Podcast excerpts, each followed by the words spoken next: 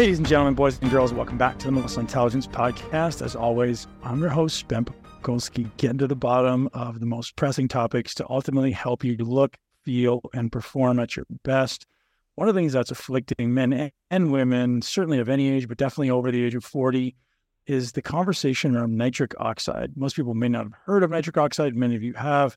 Nitric oxide is ultimately this gas that's produced in every one of our cells that helps us dilate our blood vessels. Dilation of blood vessels is obviously incredibly important to literally the function of every cell. If you want to think well and focus well, if you want your heart to work well, if you want your muscles to work well, if you want your sexual parts to work well, you're going to want to cue into this conversation. There's some very important things shared in this conversation that you may already be doing that may be killing your natural nitric oxide production.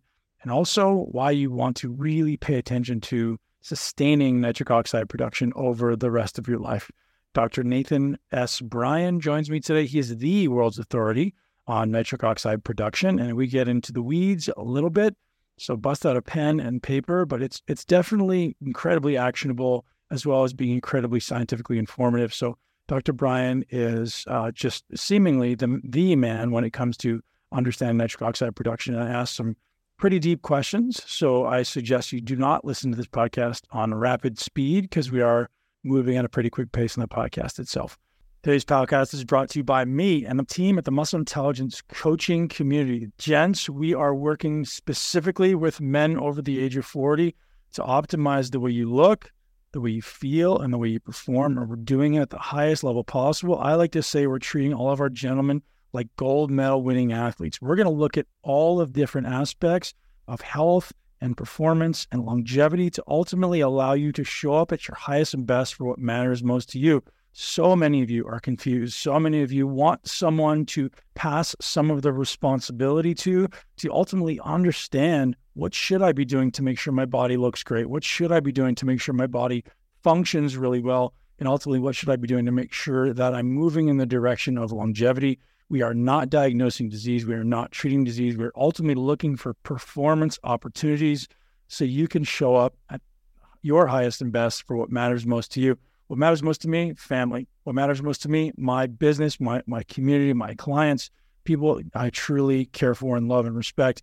And I spend an ungodly amount of time uh, researching and understanding ultimately how to optimize the human system so that we can live long and be strong. So, gents, if you're interested in working with myself directly or my incredible team of coaches from all around the world here at Muscle Intelligence, we have an incredible 90 day program that we're launching now. We're calling it a 90 day intensive. Intensive meaning we're going to get you in the best shape of your life, or at least the best we can over the 90 day period. But mostly, what's going to happen is you're going to understand the operating system that you're going to need to take with you to move forward to optimize the 16 hours that we're awake. And so we're awake for 16 hours, and there's a certain small number of things for you that you should be doing every day to ensure that you have the energy to perform, that you have the focus to perform, that you have the vitality to show up at your highest and best. If you're interested in working with us here at Muscle Intelligence, head over to muscleintelligence.com slash apply. If you're not ready to work with us, but you're curious, head over to muscleintelligence.com and fill out an application for our newsletter. I'm actually starting to be personally writing the newsletter again twice a week, Tuesdays and Fridays. I'm committing to doing a deep dive on Tuesdays and then kind of a five bullet Friday style uh, format on the weekend or into the weekend. So you can see what I'm reading, what I'm studying, and the most pressing things that are coming up in my life that are ultimately designed to help you. Head over, head over to muscleintelligence.com and sign up for our newsletter there. Gentlemen, enjoy the podcast with Dr. Nathan S. Bryan. Yeah, you're, you're the nitric oxide guy. When that, that word comes up, your name isn't far behind. So that's uh, I'm I'm really excited to dive in. So and a little bit about me, like background for myself and the audience. I was a professional bodybuilder. A lot of people follow me through uh, bodybuilding as being the intelligent bodybuilder, short, the smartest guy on the short bus, and uh, now evolved into uh, helping people live longer. Ultimately, right? So as a bodybuilder, you can always do a lot of dumb stuff and uh, it causes a lot of harm. And so it sent me down this path of like, what can I do to help people not make the same mistakes I did? Uh, and ultimately be long, live long, and be strong. So I'm super excited for the message you're going to share. Oh, thanks. Yeah, you know, I think look, there's a lot of things we learn in life, right? Some of it's you know from trial and error, and you know, I think some of the most valuable lessons we learn are from other people's mistakes and what they've done. Yeah, so we don't have to repeat that ourselves. So yeah. yeah, congratulations on that, and you know, helping helping millions of people out there. Thanks. And I try to say that to my kids. I'm like, you know, smart people learn from their mistakes, but really smart people learn from other people's mistakes. And That's some people don't learn from, from either, right? Yeah. Yeah. So yeah, let's dive right into it. Like I'd love to hear, uh, you know, we could dive into the mechanisms of nitric oxide because there's so much. It's such a it's such a broad landscape, and I think helping the audience understand why this is something that everyone, literally every human, should be paying attention to, would be a message I'd love for you to kind of champion for us. Sure. Yeah. So broadly speaking, you know, the nitric oxide field is still relatively new. You know, it's only probably a 40 year old science. It wasn't discovered until the uh, the 1980s. So now, you know, we're trying to implement nitric oxide based therapies into clinical practice. Kind of that was my role as a basic scientist when I was a professor of medicine at, at uh, University of Texas Health Science Center in Houston. But I think for the purpose of your audience, what we've also learned is that we can start to recognize the symptoms of an early loss or decline in nitric oxide production and then take steps to correct that so that we don't get sick, we can live longer uh, and better quality of lives. Uh, so, what we understand today about, and I'll, I'll, relate pretty much everything to cardiovascular disease because it's the number one killer of men and women worldwide, despite billions of years, billions of dollars in research and hundred years in in in, in study and, and research. It's still the number one killer of men and women worldwide. And to me, that's unacceptable because everything we know about cardiovascular disease and really any age related disease for that matter, or human optimization and human performance, can be traced back to a loss of nitric oxide production. So, what is this molecule? It's a gas, and it's produced in the lining of the blood vessels. It's produced in the oral cavity. It's produced in the stomach. In fact, it's produced by most cell types. And when it's produced, it's gone in less than a second. So our body makes it, it activates a number of signaling pathways that are involved in regulation of blood flow, tissue oxygenation, uh, memory and cognition, uh, sexual function, athletic performance. Uh, and now it's recognized that when we lose the ability to produce this molecule, that's the earliest event the onset progression of, of many, many conditions and symptoms and diseases. And now today we understand that there's a hierarchy right? And so when we make sufficient nitric oxide, those are the well trained athletes, those are the best performers on the planet. When we lose the ability to produce nitric oxide, there's a there's a hierarchy of symptoms. And the first one that typically manifests is sexual dysfunction. So erectile dysfunction in both men and women is a symptom of nitric oxide deficiency. Because what nitric oxide does when it's normally produced, it opens up the blood vessels and this is all the blood vessels. It's not just the blood vessels of the sex organs. And when you dilate the blood vessels, you get increased blood flow and engorgement, and that's an erection in both men and women. But when you lose the ability to produce nitric oxide, you no longer get the vasodilation, you no longer get increased blood flow and engorgement, and that's the mechanistic basis for sexual dysfunction. So if you if you have what we call endothelial dysfunction in the sex organs, that same dysfunction is occurring in the coronary arteries and the cerebral arteries in every blood vessel throughout your body. So if you have sexual dysfunction, that's a symptom of nitric oxide deficiency. And if not corrected, you're leading down a very slippery path of high blood pressure, metabolic disease, Alzheimer's, heart attack, and stroke. And we know unequivocally that loss of nitric oxide is what leads to that. And then, secondly, second to ED, you start to develop an increase in blood pressure. And today in America, two out of three Americans have an increase in have an unsafe elevation in blood pressure, which, by the way, is the number one risk factor for the number one killer of men and women worldwide. And then number three, you start to develop metabolic disease. Today, it's estimated that nine out of 10 Americans have some type of metabolic dysfunction. And nitric oxide is required for insulin signaling, glucose uptake, uh, all types of metabolism within the cell. And then fourthly, you start to develop, uh, you know, brain fog, loss of memory, vascular dementia, Alzheimer's, and then you can't perform. You can't maintain an exercise regimen because without a, a regulation of blood flow to the skeletal muscles or to the heart, you can't even sustain any type of exercise regimen. So those are the kind of the short list of symptoms, but those are the major symptoms that affect almost everybody on the planet. Everyone. Yep. So what we have to do is just recognize early on those symptoms related to nitric oxide and then take steps to restore our nitric oxide production. that's a beautiful segue to my question. Is like, so if we if we kind of wound back a little bit to the earliest stage or the earliest onset, let's say, of nitric oxide dysfunction, is that something that's happening as early as childhood in some people, or is that something that doesn't usually happen until your early twenties, late twenties? And what what mechanistically, what's going on that causes this kind of degradation in nitric, nitric oxide production? Yeah, no, it's a good question. And today we we see kids, you know, teenage kids, early twenties that are reporting erectile dysfunction, that have an elevation in blood pressure, that have adult onset diabetes even in their teens. So yeah, all of these are, are symptoms of nitric oxide deficiency. So the published data tell us that, you know, the older we get, the less nitric oxide we make. In fact, we lose about on looking at population-based studies, we lose about 10 to 12 percent of our nitric oxide function or production every decade. So by the time we're 40 or 50 years old, we only have about 50% of the nitric oxide we had when we were younger. And that's what leads to an age related disease. But it doesn't have to be the case. So, you know, we know that, you know, I, I turned 50 a couple of months ago, but I've got the vascular age and the biological age of a 32 year old. And to the contrary, we know that there's, you know, 18, 20 year old kids who have the vascular age of a 50 or 60 year old. Right. And now we understand what's leading to that dysfunction. It's really the Western lifestyle. It's a sedentary lifestyle.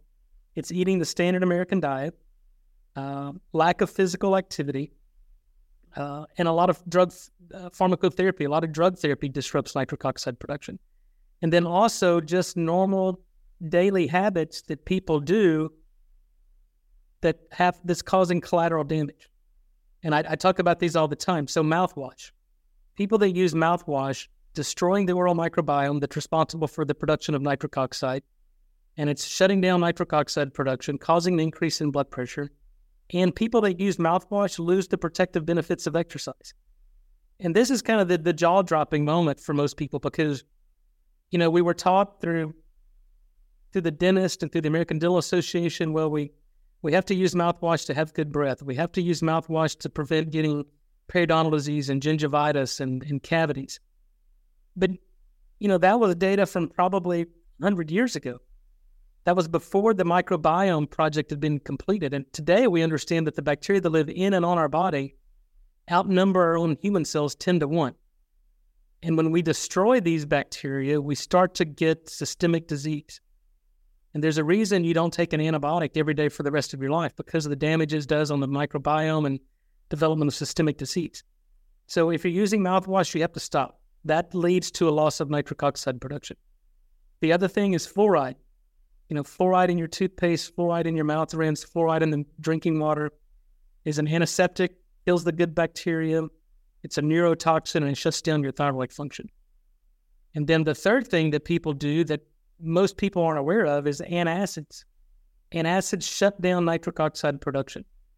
And there are over 200 million prescriptions written for antacids every year, and that's not even counting the people that purchase over the counter. You can now get Prilosec, Prevacid, OTC, and people have been on these these drugs for 10, 15, 20 years, sometimes longer. And today we know that people who have been on these types of drugs for three to five years have about a 35% higher incidence of heart attack, stroke, and 40% higher incidence of Alzheimer's.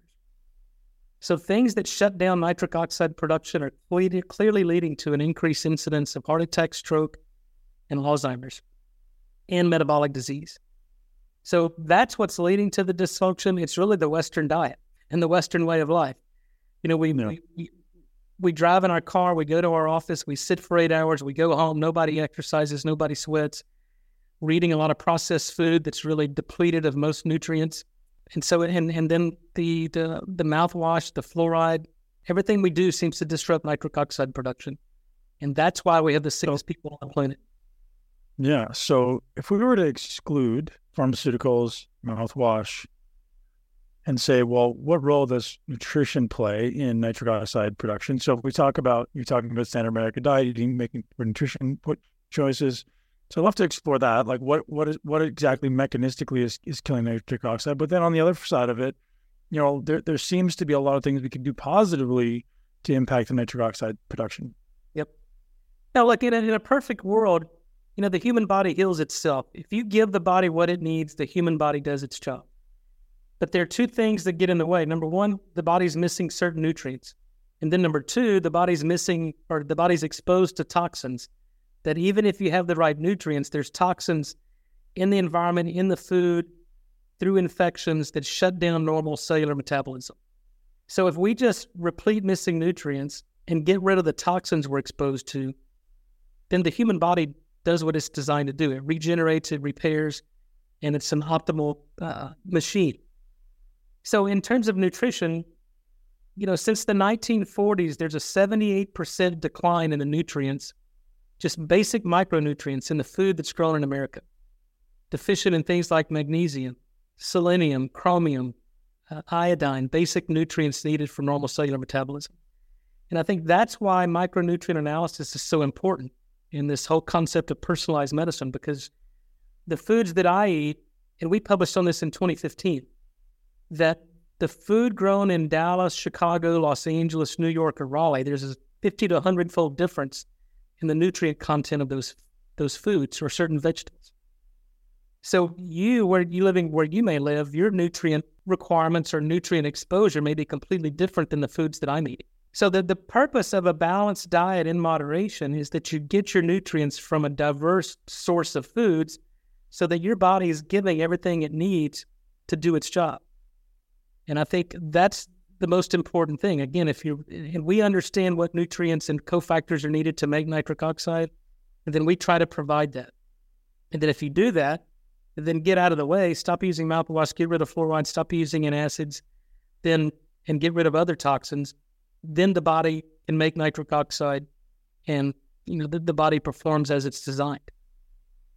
When you speak about toxins, is there any specific things that come up that are, are more inhibitory to the body's ability to produce nitric oxide? Because I could hear a lot of people, you know, like in the back of my mind saying, well, what data do we have and what what specific toxins? Because that's sometimes a broad field. It sounds like pesticides fit in there because they're killing your bacteria.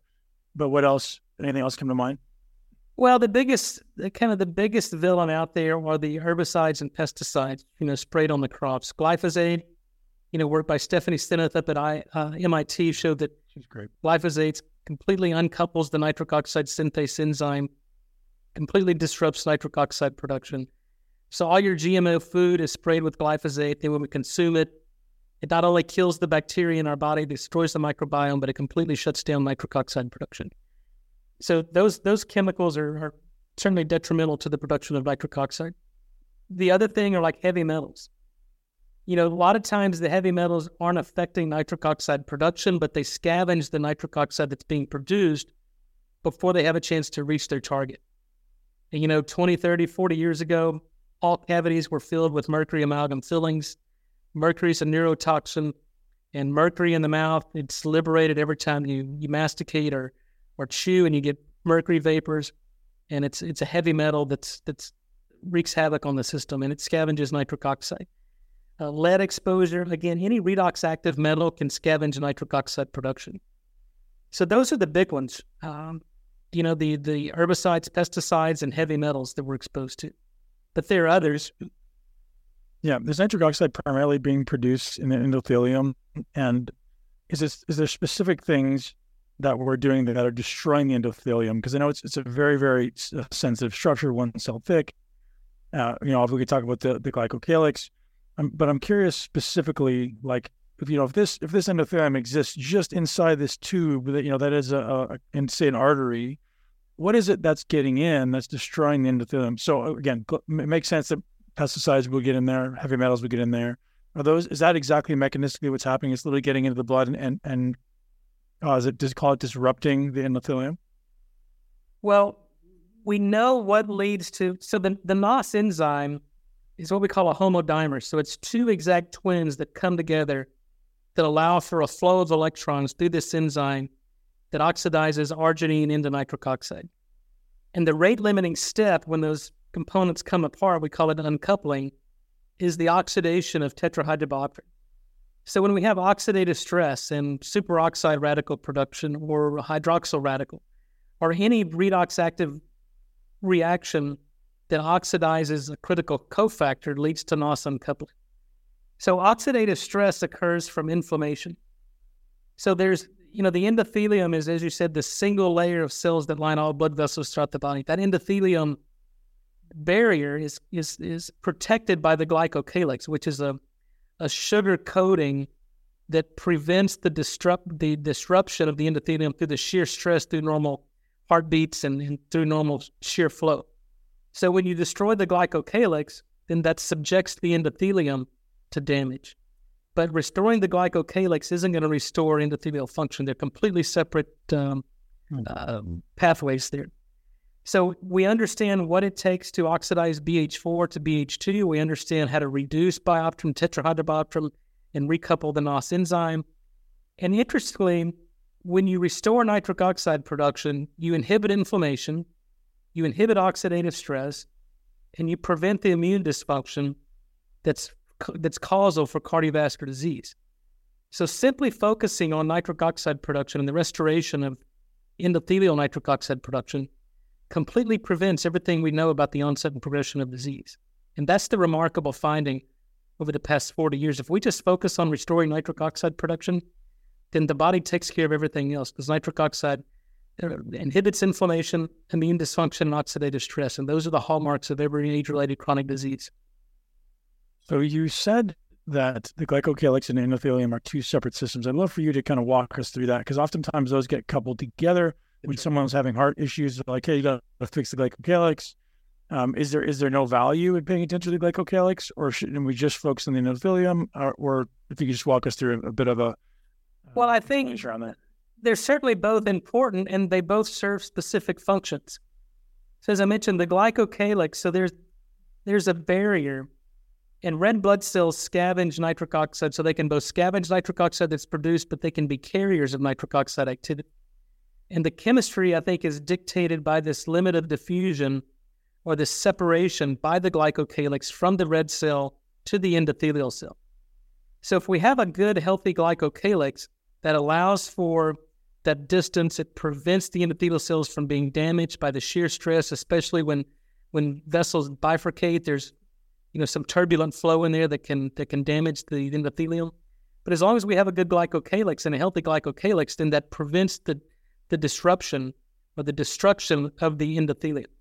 But just because you, you can still have endothelial dysfunction and have a healthy glycocalyx, because endothelial dysfunction is defined by the enzymatic function of the nitric oxide synthase enzyme.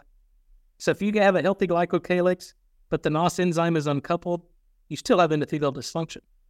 Now, if you have endothelial dysfunction and your glycocalyx is destroyed or not functional, then you're going to have a, a higher degree of endothelial dysfunction because you know, with every heartbeat, you're going to uh, induce some damage to the endothelium, cause oxidative stress, further reduce BH4, and uncouple NOS. Incredible. So you've been, become the world's authority on the nitric oxide and started creating supplements to start to repair. Well, actually, I'd love to have you kind of parse through. Is it like, yeah.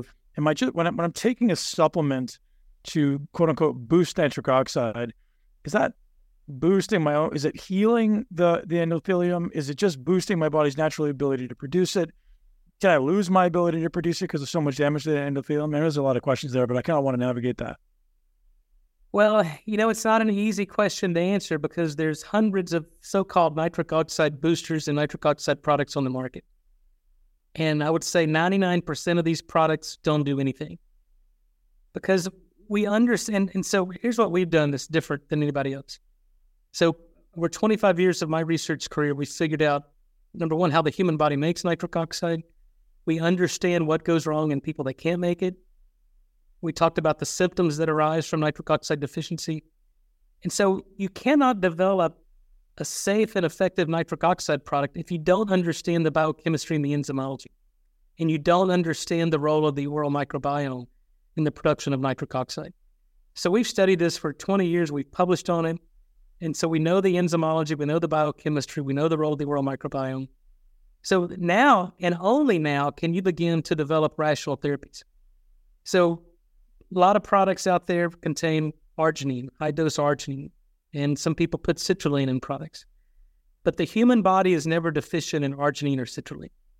The body makes it through the urea cycle, and we get it from the proteins we eat, whether it's plant based or animal based proteins. Proteins are made up of amino acids. Arginine is an amino acid. And it's a semi essential amino acid, meaning we get part of it from our diet and part of it's produced in the cell through the partial urea cycle. So it makes no sense to give or supplement arginine. The body's never deficient in arginine. In fact, the body's lost the ability to convert arginine to nitric oxide. So arginine, citrulline based products that are marketed towards nitric oxide are absolutely useless. They don't do anything to restore the production of nitric oxide, especially in a patient with endothelial dysfunction. Just quickly, then, why would someone feel an increased pump or vasodilation from citrulline uh, as far as a product? I mean, there has been some, I've seen some data, I think, on arginine increasing NO2 production. So I'd, I'd be curious what, you know, where that went sideways. Yeah. So if you take normal, healthy individuals, younger populations, and you and you give moderate doses of arginine, you can kind of shift this this reaction to the right and get a little bit of nitric oxide being produced out the other end. But these are people that have normal endothelial function. The enzyme that converts arginine to nitric oxide is functional, it's coupled, and you may get a little bit of nitric oxide out at the other end. And it's called the arginine paradox because the paradox lies in the fact that even under steady state conditions, the enzyme that converts arginine to nitric oxide, to get 50% saturation of that enzyme, you only need five micromole. But yet, in normal cellular function, and even in sick people, you have 100 to 200 micromolar arginine. So 20 to 40 times higher than what's needed to saturate the binding sites on the enzyme. And the paradox lies in the fact if the enzyme is already theoretically saturated, why then, if you give more arginine, do you see in some cases more nitric oxide? And I don't, in some cases, this is outcompeting an inhibitor called asymmetric dimethyl L-arginine in patients that have an increase in ADMA. Then you can outcompete that reaction with extra arginine. But here's the critical piece, and I think that what people don't understand is if you have endothelial dysfunction and you take arginine, you can do more harm than good. And this was data dating, dating back to 2006, where they gave L-arginine to people who had just had a heart attack, trying to restore their nitric oxide production, improve recovery from the heart attack. And the arginine increased death and mortality in those patients more so than the placebo. So they stopped the clinical trial because arginine was killing post infarct patients. And the summary of that study was arginine should not be used in patients that have suffered a heart attack. And then several years later, in 2011, they repeated this in patients with peripheral artery disease or PAD. And they saw the exact same thing. Patients got worse taking arginine. And t- mechanistically, that's understandable because you're producing superoxide by pushing arginine and you're not getting nitric oxide production. The other thing is we start to increase the expression of an enzyme called arginase 2. So you divert arginine away from nitric oxide production and through ornithine and urea uh, disposal. So the body always reacts with what you're giving it. And if you give too much arginine, it diverts it away from, from nitric oxide. So that explains all the data on arginine. Young, healthy people, you give it, you may get a little bit of nitric oxide. But older people who have endothelial dysfunction, arginine should not be used. In fact, it can cause harm. Interesting. And citrulline, same idea? Citrulline, same idea. So citrulline is a byproduct of nitric oxide production. So arginine is converted to nitric oxide, and the, the metabolic byproduct is citrulline. But then now citrulline has to go back through the partial urea cycle reform arginine, and you know, so you're at least five electrons away from nitric oxide from from from citrulline, or probably eight electrons away. So citrulline is, is again is a byproduct, and again, it makes no sense to put citrulline in nitric oxide products. That's so interesting, considering every pre-workout on, on the planet right now seems to be putting it in there in very high dosages. Yeah, and the other thing so, too is, you know, there's so many other ingredients in these nitric oxide products, right? They got arginine, they got you know, most of them have caffeine, which yep. caffeine is is clinically proven to reduce the perceived exertion of a workout. But caffeine right. is a vasoconstrictor. So the, the benefits people are getting from these nitric oxide boosters or pre-workouts may be due to other nutrients, maybe due to the caffeine effect, it may be due to antioxidants. But it's not due to nitric oxide, I can tell you that. But it's not saying that those products aren't effective and I, I make a big deal out of this because I tell people don't get away from what works, just understand mechanistically what's happening. These products may be providing benefit, but the benefit may not be related to nitric oxide at all. In fact, in most of cases, it's not. So, Dr. Bryan, I'd love to separate this into two kind of uh, directions. First, healing the endothelium. Yep. So, you know, and second, boosting nitric oxide production. I'm sure I'm sure those are very closely related, but for someone who, let's say, is a little bit older, they notice some erectile dysfunction, maybe they notice the absence of, of vasodilation in different ways, blood flow or whatever.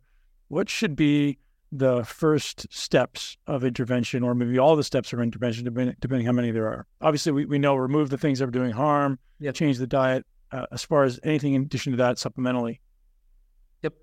Well, I think there there's two answers. Acutely, so if your body can make nitric oxide, then you have to take a product that actually produces nitric oxide for you, and that's what we do, and that's what no other company, no other product out there does.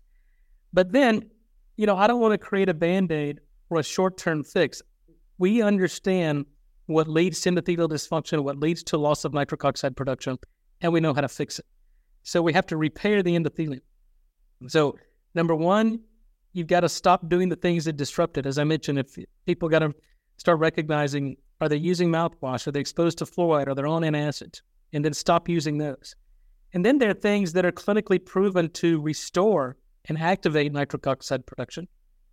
Moderate physical exercise, is as little as 20 to 30 minutes of kind of, you know, low intensity, you know, aerobic exercise, a brisk walk, you know, a light jog, uh, rowing, swimming, things like that can stimulate and activate nitric oxide production. We and others have published that the mechanism of certain dietary patterns, whether it's the Japanese diet, a plant based diet, the nitrate that's present in those vegetables is converted to the, by the microbiome to nitrite and nitric oxide that can prevent BH4 oxidation, recouple the NOS enzyme.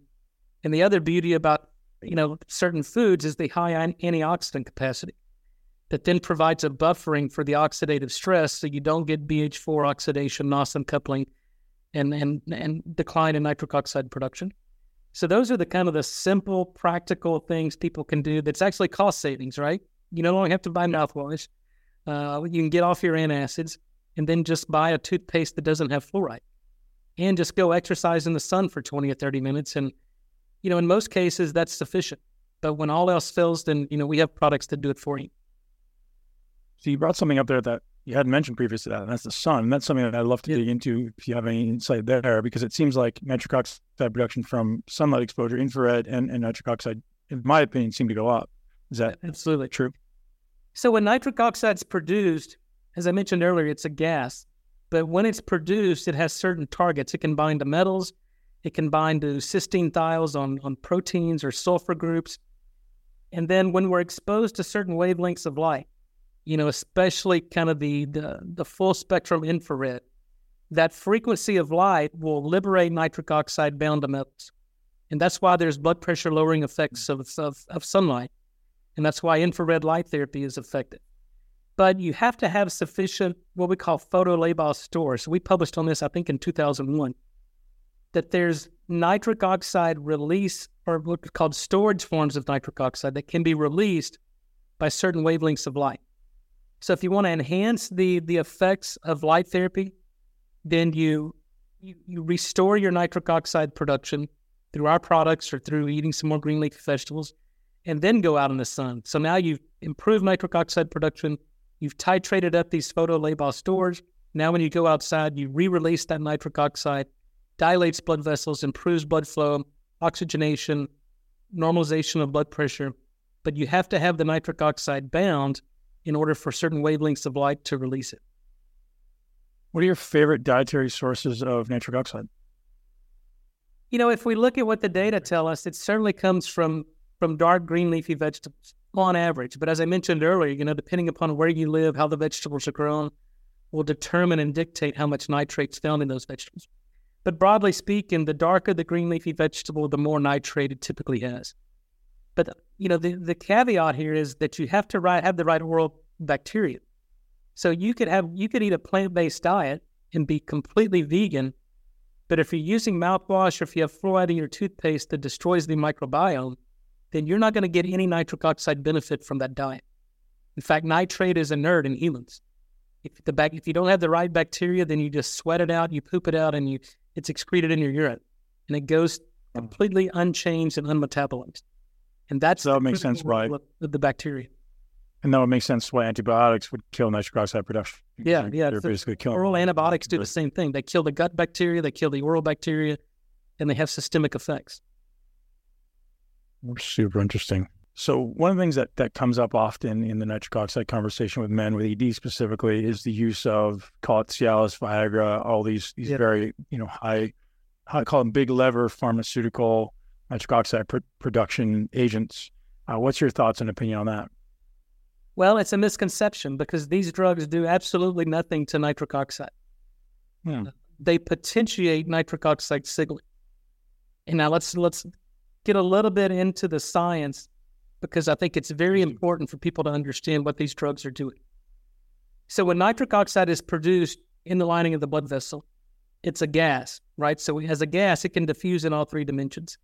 So part of that gas diffuses into the smooth muscle, and its primary target is an enzyme called guanylyl cyclase. So when nitric oxide activates guanylyl cyclase in the smooth muscle, then that enzyme makes a second messenger called cyclic GMP. And then cyclic GMP is what's responsible for the calcium mobilization, smooth muscle relaxation, and dilation. So drugs like Viagra and Cialis, what we call phosphodiesterase inhibitors. So phosphodiesterase are enzymes that break down cyclic GMP. So nitric oxide increases cyclic GMP production, phosphodiesterase enzymes quickly degrade it. But if you give a phosphodiesterase inhibitor, it prevents the breakdown of cyclic GMP. And so you have prolonged vasodilation. And that's the reason you're warned against four hour erections and an unsafe drop in blood pressure because nitric oxide turns this switch on. And these drugs, the PD5 inhibitors, keep it on because they prevent the breakdown of cyclic GMP. So you continue to get this vasodilation, smooth muscle relaxation, and that's what sustains an erection. But the data now, 25 years on the market, these drugs were first approved in 1998.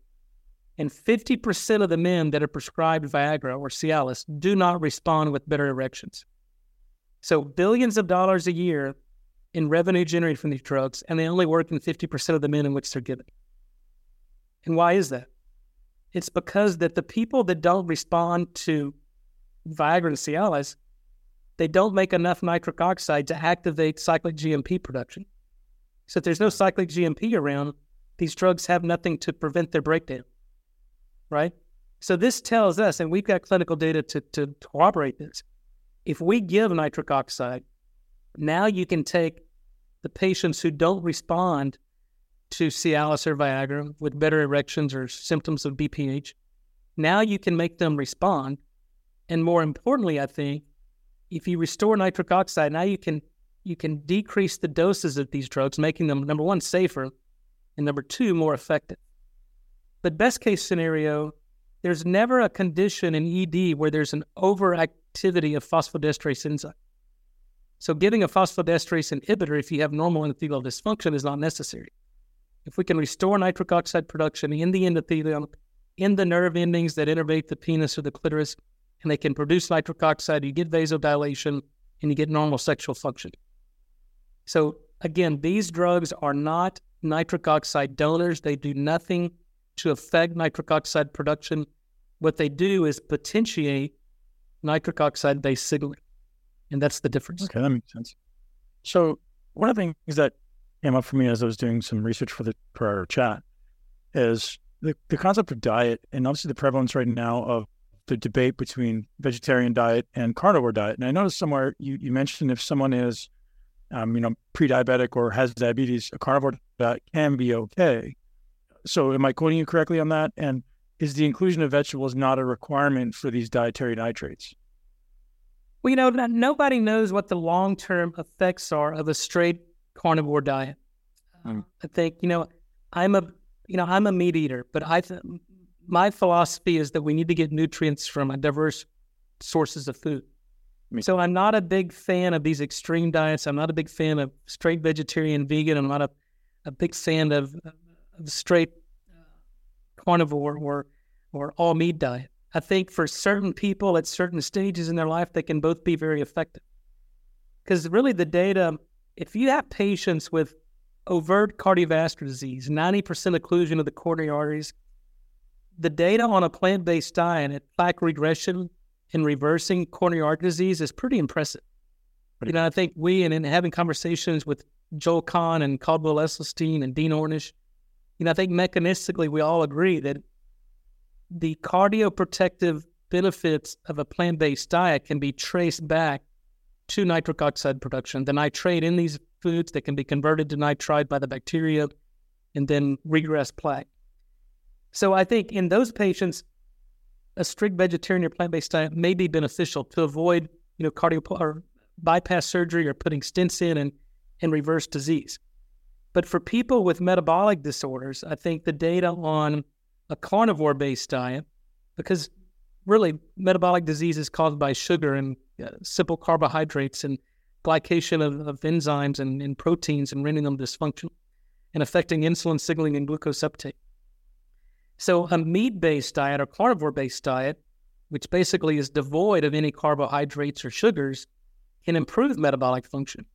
Now, the question is can this be sustained for years and years and years and keep healthy people healthy without developing disease?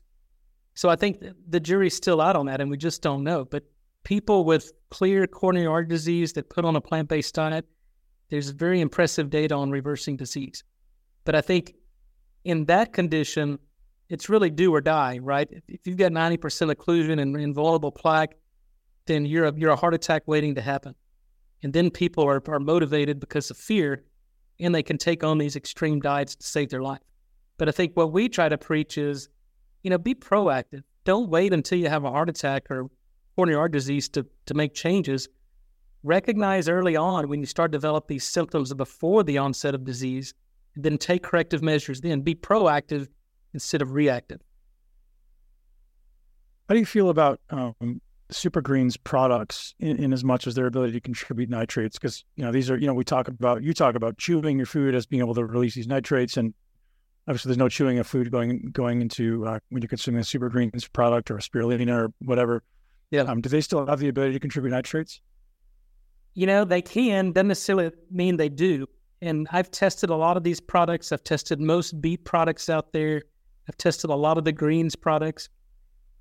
And look, there are other nutrients contained in these vegetable smoothies or green products that are completely independent of nitric oxide.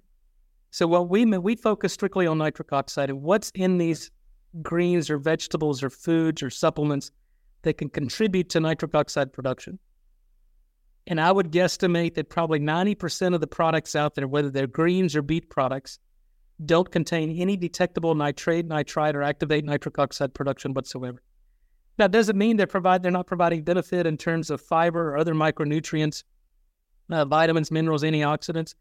But the metric that we look for is the ability to affect nitric oxide production. And there's very few products out there. In fact, I would venture to guess that only my products and maybe a couple of others provide sufficient amounts of nitrate in these green products or beet products that can actually lead to some measurable output of nitric oxide production.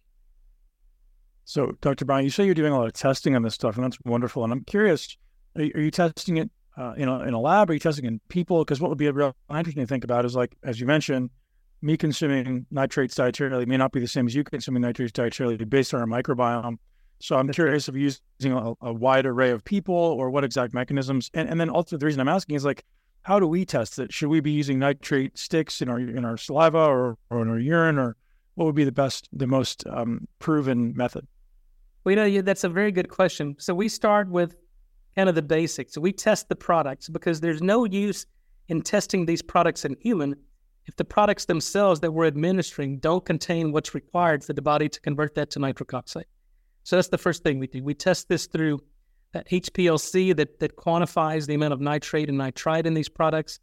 And again, 90 to 95% of the products out there don't, don't contain any detectable nitrate and nitrite. So there, there's no need to go do any further testing beyond those because right. they cannot work. They will not and they cannot work. So we put those in a, in a category by themselves.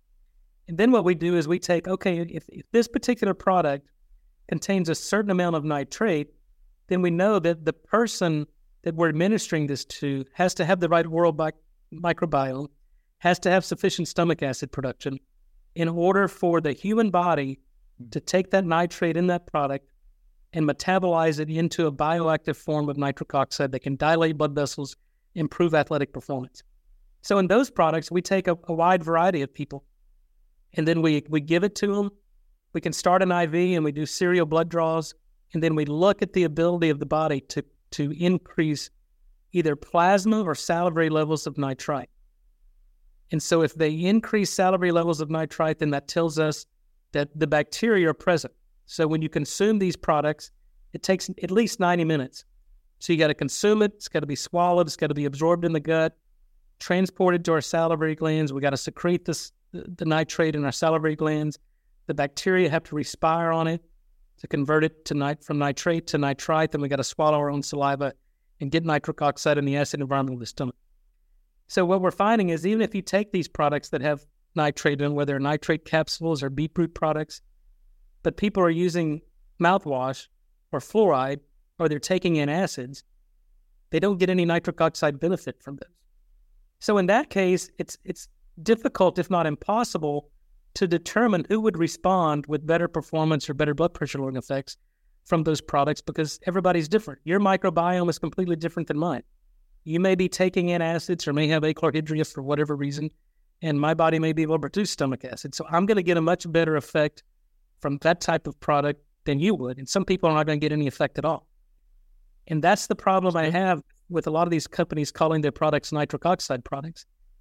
Because by our metric and how we define nitric oxide activity of certain products, is completely different than any other company out there. And they don't like that because it's basically telling the truth that their product may work in 10 to 15% of the population. And I'm not interested in providing a product that works in two out of 10 people. It's not what I think. Right. We understand the science to the extent that we create nitric oxide in every single person that takes our products. We control and dictate the metabolic fate. We release nitric oxide whether you have the right bacteria, whether you have stomach acid, whether you're using a fluorinated toothpaste, whether you have endothelial dysfunction or not. Our products produce nitric oxide gas.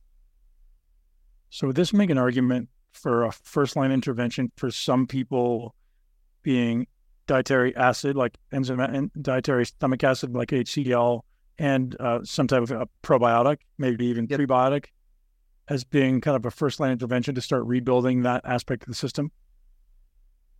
Yeah. So, the, oral bacteria are completely different than the gut bacteria, right? By design. So most probiotics on the market are designed to restore the gut bacteria, lactobacillus, a lot of the, the communities that we, we've identified. But what we're finding through our research is lactobacillus in the mouth shuts down nitric oxide production. And most pre and probiotics that I've tested on the market do absolutely nothing to the oral microbiome. Uh, in fact, we've I've submitted a number of patents on this because we know which bacteria are responsible for this nitrate metabolism into nitric oxide production. And they're not found in any probiotics. You know, the FDA wanted us to do long term safety studies on these non pathogenic commensal bacteria, which is somewhat uh, humorous. But anyway, those are the regulatory bodies. So, to answer your question, we're still trying to figure that out. How do we restore the oral microbiome in the absence of mouthwash use or fluoride exposure? And we're starting to get a good handle on that. And, you know, what we're finding is the lozenge that we generated, you know, most pathogenic bacteria are sensitive to nitric oxide. And because our lozenge has a resident time of about five to six minutes in the mouth, it kills the bad bacteria, helped restore the diversity of the oral microbiome, and improve nitric oxide production on its own. And it also recouples the enzyme in the lining of the blood vessel. So I think, and, and our strategy is always look, let's let's give the body what it needs, get out of its way, and let the body do its job. But some people, you know, it becomes their habit. They they use a mouth rinse. They've used fluoride toothpaste for 20 years, and some people have acid reflux to the extent that it's it's almost impossible to wean off antacids uh, because of the painful acid reflux or the gastroesophageal reflux disease and the Barrett's esophagus. So we have to be able to provide these people a source of nitric oxide because their body can't make it and their body's not going to make it as long as they continue to take these products. Interesting. So, are you able to share what your first line intervention would be as, as the current level of, of, knowledge and data stands to re- repopulate the oral microbiome?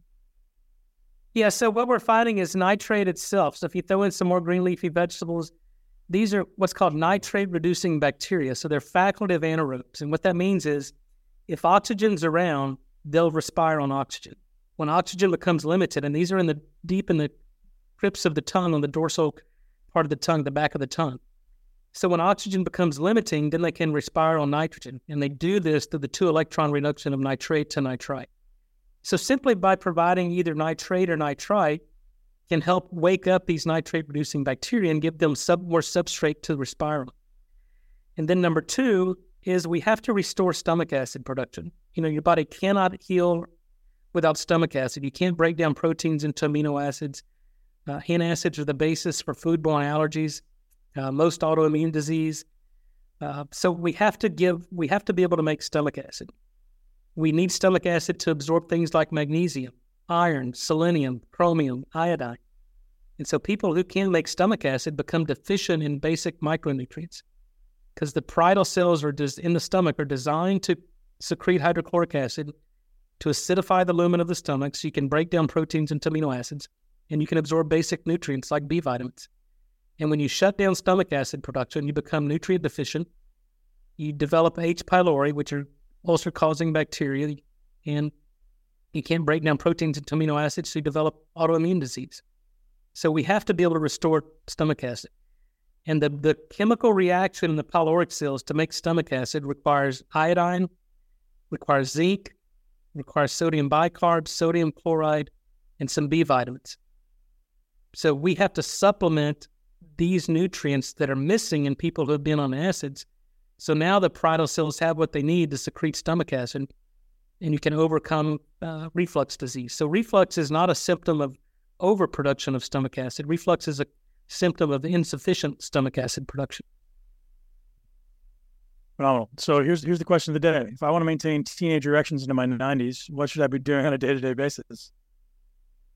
Well, you know, that's the yeah, that's the hundred thousand dollar question, right? Because I think we all want to live a long life, a full life, and free of disease. Uh, and there are a number of things that contribute to that. But I think, you know, I always tell people nitric oxide is foundational. If there's one thing that you should focus on, kind of the foundational aspect of longevity and performance, it's nitric oxide. But it's not a silver bullet. It's not the only thing. It's not an end all be all cure all. But here's what we know from the science that without adequate nitric oxide production, anything you do from this point on is going to have limited clinical results. So whether you're doing caloric restriction, intermittent fasting, sauna, exercise, if your body can't produce nitric oxide, then you're not going to get induction of mitochondrial biogenesis from caloric restriction or intermittent fasting. You're not going to get the adaptive effects of exercise without sufficient nitric oxide production. And then, you know, when we talk about kind of the objective measures of longevity, the telomeres become shorter. The length of the telomeres, the ends of the chromosome, are dependent upon the cell's ability to produce nitric oxide to activate an enzyme called telomerase to prevent telomere shortening. The cell can't make mitochondria, which are the energy production organelles of the cell, without nitric oxide. And nitric oxide is what controls the efficiency of mitochondrial ATP production. And then the other aspect of longevity and regenerative medicine are stem cells you know, we we're constantly wearing ourselves out, and it's the job of our stem cells to mobilize, differentiate, repair, and replace dysfunctional cells. And nitric oxide is the signal that tells our own stem cells to mobilize and differentiate. So aging is really just wearing ourselves out and the inability to repair and replace tissues. It's not the loss of stem cells, it's the loss of stem cell function. And that stem cell function is dependent upon the cell's ability to produce nitric oxide to mobilize endogenous stem cells to go and repair. So, again, everything we know about human performance, longevity, health, and wellness, nitric oxide is foundation. But if you have low testosterone, nitric oxide is not going to help that. If you have low thyroid, nitric oxide is not going to fix that. If you got dental infections or exposed to other toxins, nitric oxide is not going to affect that. So we have to dig a little bit deeper and figure out and optimize each individual. And that's the whole basis of personalized medicine. But un- unless we restore the production of nitric oxide, then nothing else is going to work. So if I I guess where my question was going on this on a day to day basis, I've seen you advocate for fasting. I've seen you advocate for, you know, we may call it time restricted feeding. Is there any daily interventions that you currently implement? I've seen you post about your morning routine, your nighttime routine, anything specific like, hey, here's some actionable where the rubber meets the road things that every man, woman, and child should be doing right now, you know, ultimately to to improve their body's ability to produce endogenous nitric oxide. Yep. Well, you know, everybody's different, and I'll, I'll tell you because I, I can only comment on what works for me. Uh, as yep. I mentioned, I turned 50 in November, but you know, I haven't haven't been sick from an illness in more than 20 years. Haven't lost a day of work due to illness in 25 years. So, but I pay attention to my body. I know when my body's getting run down and I take proactive steps. But just on a daily basis, number one, sleep is very important. I try to get eight hours of sleep a night, but you know, I travel every week. I'm on an airplane. It's sometimes it's very difficult, different time zones, different parts of the world. But every night before I go to bed, I take magnesium 700 milligrams because magnesium is needed to produce nitric oxide, and magnesium's a, a cofactor in I think 87 biochemical reactions. So we replete magnesium. Any specific uh, any specific chelate? I use uh, magnesium glycinate. I've tried different uh, salts, magnesium citrate, magnesium malate all of them. I mean, they're salts of magnesium, right? So they completely dissociate once you take right. them and, and, and they're absorbed in the body and in the bloodstream. I take a product that mobilizes my own stem cells. So when we sleep, we repair, and I want to make sure that my stem cells are mobilized. So I take my lozenge at night. I take a, a product called StemRegen that's plant based that mobilizes stem cells. And then I take um, a CBD. You know, the endocannabinoid system is relaxing, it stimulates nitric oxide production. So I take a a CBD product to help me relax, to turn my brain chatter off, and to help me get deep sleep. Uh, and then sometimes I'll take things like melatonin really doesn't work for me, threonine, valine, some of these other neurotransmitter amino acids to help with sleep. And then in the morning, I wake up and my first thing is I take chlorella and spirulina that have, you know, these are algae products that contain many basic micronutrients. I've quantified the nitrate and nitrite in them, so they're providing a, a bioavailable source of nitric oxide. And then I get an infrared sauna and I sit for 30 minutes at 170 degrees. So I mobilize my toxins. I use that time for prayer and for just gratitude. And I think we have to start our day with, with prayer and gratitude. The fact that we woke up and, you know, get to live another life, another day in our life. Uh, and then I exercise. You know, no matter where I am, I try to go to the gym. I do cardio, 20, 30 minutes of cardio. I do resistance training. Then I take a multivitamin, basically dependent upon my individual needs. But I think it's, and then, you know, when, my, when I feel my body running down, I got a hyperbaric chamber in my home. And so I'll do hyperbaric, which is known to improve oxygenation, mobilize stem cells, improve nitric oxide production. Those are the basics. Talk to me about that. Talk to me about the hyperbarics because that, that's a big one. I think there's a lot of people out there right now seeing the value, noticing the value. Are you doing it specifically from a place of regeneration with, with regard to nitric oxide or just in, in all, all over tissue repair? Well, all over tissue repair. You know, the, the, the clinical data on hyperbarics is really indisputable. You know, it's it's a very effective uh, treatment for non-healing wounds, for concussion, for any type of what we call hypoxia or ischemia. So hyperbaric just basically refers to high pressure oxygen, right? You get into this tank, you basically this sends you to you know anywhere from two to three, four, five atmospheres. So what that high pressure does is it forces oxygen delivery to every cell in your body. And really, this is mainly dissolved oxygen, not oxygen bound to hemoglobin. So you improve the the oxygenation or the concentration of dissolved oxygen simply by applying high pressure. And then it leads to wound repair and wound healing. And this was data I think published in 1982 hyperbaric oxygen stimulates stem cell release because it improves nitric oxide production. So, to make nitric oxide, we need oxygen as part of an essential cofactor. So, if we push oxygen and we can maintain some coupling of the NOS enzyme, it improves nitric oxide production. Nitric oxide then mobilizes stem cells, leads to tissue repair and wound healing. Mechanistically, that's how that works. But obviously, I don't have any wounds, but I know that it's beneficial and it's a prophylactic measure for me. So, especially during the winter months and the height of flu season or any other type of viral infection, then viruses don't like oxygen. Right? It's people who have compromised blood flow, decreased nitric oxide production that are susceptible to the seasonal flu, to COVID. And those are the people that get sick and, and sometimes die from respiratory viruses.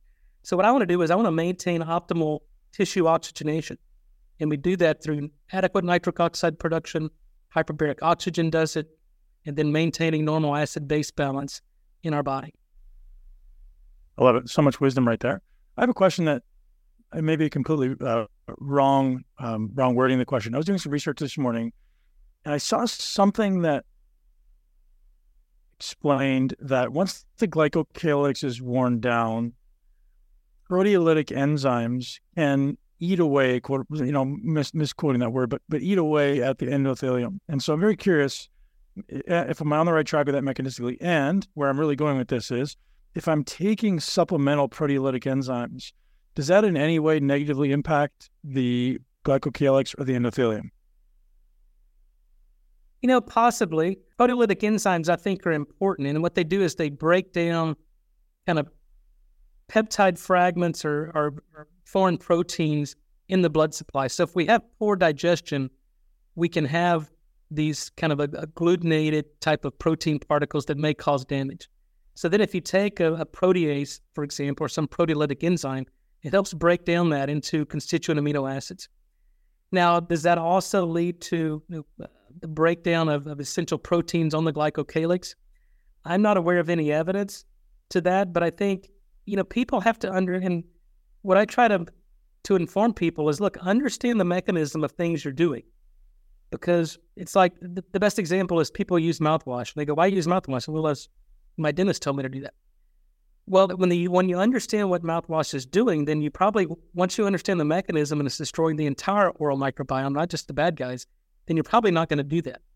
If you're taking protease enzymes or proteolytic enzymes, and where you don't have any kind of foreign protein globules uh, floating around, and now you're starting to impede upon normal protein structure and function on the glycocalyx and the endothelium, then maybe you should back off the proteolytic enzymes but there has to be a reason people take these. You don't just take it. And I'm not a big fan of taking something, you know, every day for the rest of your life unless we understand mechanism. You know, so in terms of nitric oxide, I certainly take our product every day, and I've been taking probably 15 or 20 years because I know mechanistically what it's doing. I know what my body's exposed to that may lead to a loss of nitric oxide production, and I certainly want to prevent that. But because of how we do it and, and the way we do it, there's no downside to it. We're not shutting down our endogenous production. We're actually improving the body's ability to make it. So by way of what we do, we, we see no downside with taking that. But with the protease enzymes or the proteolytic enzymes, I just caution people just be careful and, and pay attention to your body. So there's some enzymes that you may or may not have heard of, like serrapeptase, nattokinase, lumbrokinase, that have been shown to have positive effects on atherosclerosis and you know, call it hardening of the arteries and other fibrotic tissue. Um, yep. So there's there's known benefit to that, and I'm just curious if it also, like many things we do, also comes with a potential negative of like, oh, is it actually doing harm to the glycocalyx or endothelium? And in which case, I don't know if anyone's ever seen data on it. I certainly haven't. I was looking, um, because that's why I wanted to kind of throw that out. Yeah, no, I'm not aware of any data on it. I mean, most of these products, like nattokinase and some of these uh, if they're natural products, if they're derived from nature, they're extracted from plant products. Where, and if you go back to traditional Chinese medicine, most of these are, are natural products. And I think the human body is designed to deal with natural products, naturally produced uh, proteins or agents. What the human body is not designed to ever see are synthetic compounds that are man made, things that inhibit cholesterol production, things that uh, you know, inhibit uh, COX2 or, or, or, these most synthetic drugs, our body always reacts to that because it's inhibiting a biochemical reaction. When you do that, there's always a, a shuttling of metabolic byproducts and you get a buildup of certain things. And those are what we call side effects. So now you, you brought up a hot topic right there, Dr. Bryan. I'll bring it up. So you said uh, things that block cholesterol pharmaceutically. And I've heard you mention in passing uh, some thoughts, perhaps around think, taking things like statins yep. or other potentially cholesterol blocking medications. What are your thoughts and opinions on those? And you could you could answer however you want through through the lens of the nitro, nitric oxide system and endothelium, or or just an overall opinion on the topic. Well, I'll speak from a basic science perspective and understanding mechanism of how the human body works. I have a degree in biochemistry and a PhD in molecular and cellular physiology. So I, I think I've learned over the course of my studies and, you know, paid your dues. 25, 25 years in, in doing basic science uh, research that the human body naturally produces cholesterol. And so it's always a bad idea to get in the way of a normal human process. So, first of all, I've never understood it because cholesterol doesn't cause heart disease. Cholesterol doesn't cause you to have a heart attack. So, why would you intentionally inhibit the body's regulation of cholesterol? And so that that there's crosstalk, right? So if, if we're not getting enough cholesterol from our diet, we need cholesterol, right? We need cholesterol to make cell membranes. We need cholesterol to make vitamin D. We need cholesterol to make testosterone and estrogen. And if we if we're not getting cholesterol from our diet, then our body goes, "Hey, I need more of this, and I need to make it because I'm low in testosterone, I'm low in vitamin D, I'm low in estrogen. The cell membrane of my cells is, you know, losing its fluidity because there's not enough not enough cholesterol in that cell membrane. So when you inhibit the the endogenous production of cholesterol, there's side there's consequences. Number one, we develop low vitamin D. I mean, there's an epidemic of low vitamin D in not just America, but people around the world. And if you can't make vitamin D, you become immunocompromised. It's a critical hormone. Then the other thing is, you know, testosterone and estrogen are made from a cholesterol backbone. And if you get your cholesterol below 200, then you don't have enough cholesterol to make testosterone and estrogen in your testes or ovaries. And now what we're finding is, and this is the clinical data from people who have been on statins for a number of years, is developing diabetes because it's destroying insulin resistance. So a lot of intracellular signaling is dependent upon the integrity of the membrane, the cell membrane. There's a what's called a seven uh, transmembrane receptor where it binds insulin and through this intracellular messaging can activate a number of protein kinases and lead to glucose uptake and a number of cell signaling aspects. But if you have too low a cholesterol, you lose that signaling aspect. So insulin no longer signals. You develop insulin resistance diabetes. These drugs are also mitochondrial toxicants. They shut down the the energy production in the in the cell mitochondria. You produce the Warburg Warburg effect, which basically leads to cancer. And so those are just the clinical observation you're seeing with people who have been on statins for a number of years. So what I like to do is take important clinical observations, then work backwards, understanding what we know about physiology and biochemistry, go, oh, well, this happened because of this, and this happened because of this.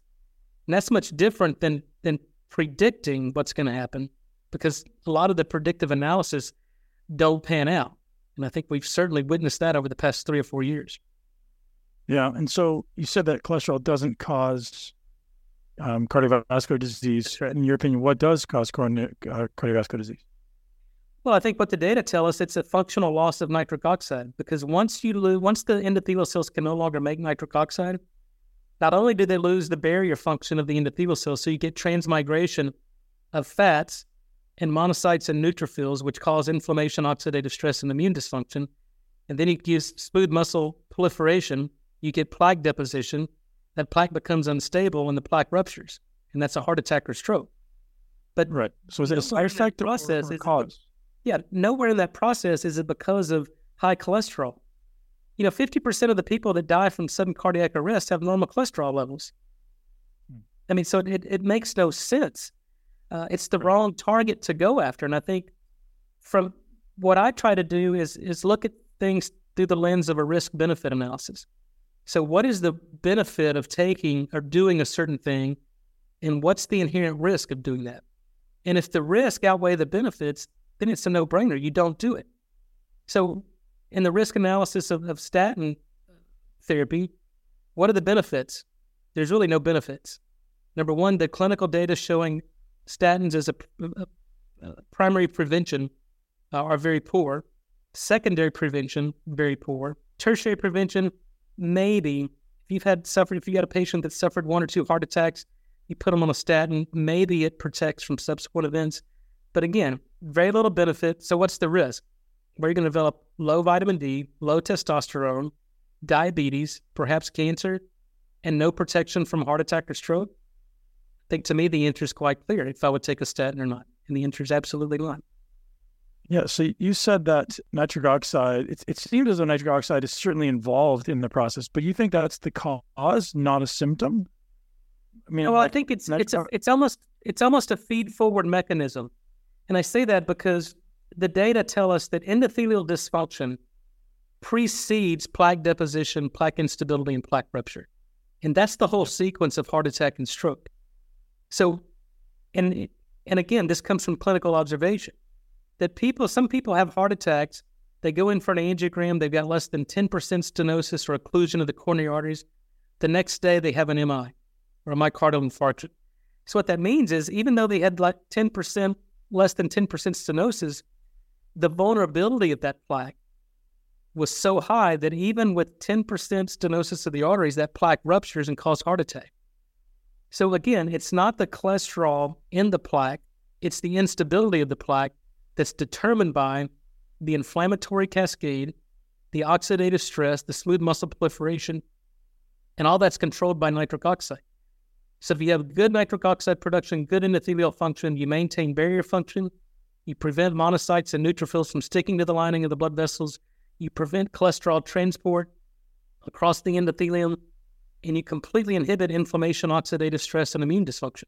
And that's what causes cardiovascular disease. That's what causes plaque instability, plaque rupture, and heart attack.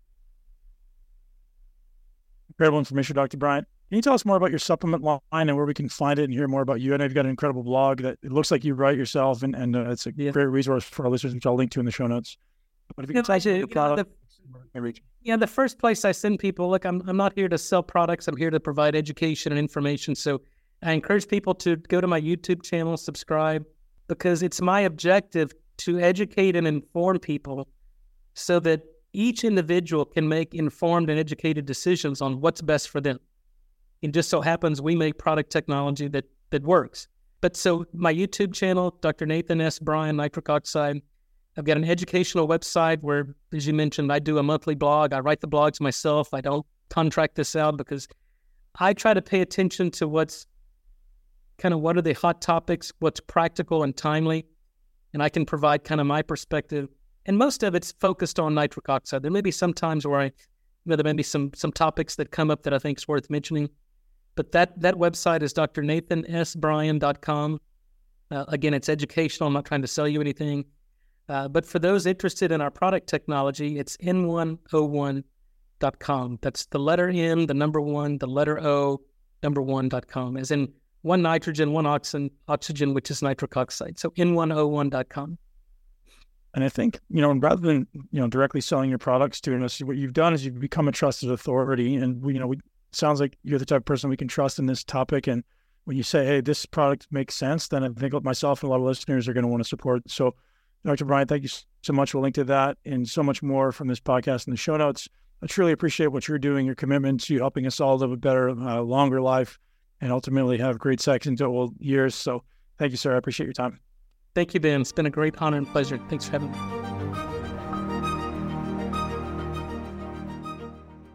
And that's a wrap, ladies and gents. Thank you very much for tuning into the Muscle Intelligence Podcast. I realize you've got so many incredible choices out there, and I'm incredibly grateful that you choose me and you choose us here at Muscle Intelligence. Thank you to Dr. Nathan Bryan. If you want more information or you want some of the things we talked about, you can check out the show notes at muscleintelligence.com slash podcast. And that and so many other incredible podcasts that I've done over the last 10 years. You know, this podcast has been in existence since 2013 and we've got uh, just incredible guests. You know, it's not just about muscle anymore, is it? It's about muscle. It's about longevity. It's about health optimization. It's about showing up at your highest and best for what matters most to you. Gentlemen, ladies, thank you for being here. And again, the podcast is brought to you by yours truly and the team at the Muscle Intelligence Coaching Community. We're so blessed to work with an incredibly motivated group of men over 40. Uh, gentlemen, we want you to show up at your best for your family, for your finances, and for your passion for your vocation. And if you're someone who's curious, you can head over to muscleintelligence.com and just join our newsletter. And you can hear me talk about all the things that are pressing in my life as a man over 40. And if you're someone who's ready to take action right now and ultimately change your life in the next 90 days and beyond, go to muscleintelligence.com slash apply. That's A-P-P-L-Y. Gents, ladies, have an amazing day. I love you. Don't forget to subscribe, leave me a review if you want to hear about something more. And I will talk to you soon. We'll see you in the next podcast. Thank you so much for tuning in to Muscle Intelligence. If you enjoyed today's episode, please be sure to share it with at least one person you know. Make sure you're subscribed so you never miss an episode. This podcast is for information purposes only. The statements and views on this podcast are not medical advice. This podcast, including Ben Pakulski and the producers, disclaim responsibility for any possible adverse effects from the use of information contained herein. Opinions of guests are their own, and this podcast does not endorse or accept responsibility for statements made by guests. This podcast does not make any representations or warranties about guest qualifications or credibility. This podcast may contain paid endorsements or advertisements for products or services. Individuals on this podcast may have a direct or indirect financial interest in products or services referred to herein. If you think you have a medical problem, consult a licensed physician.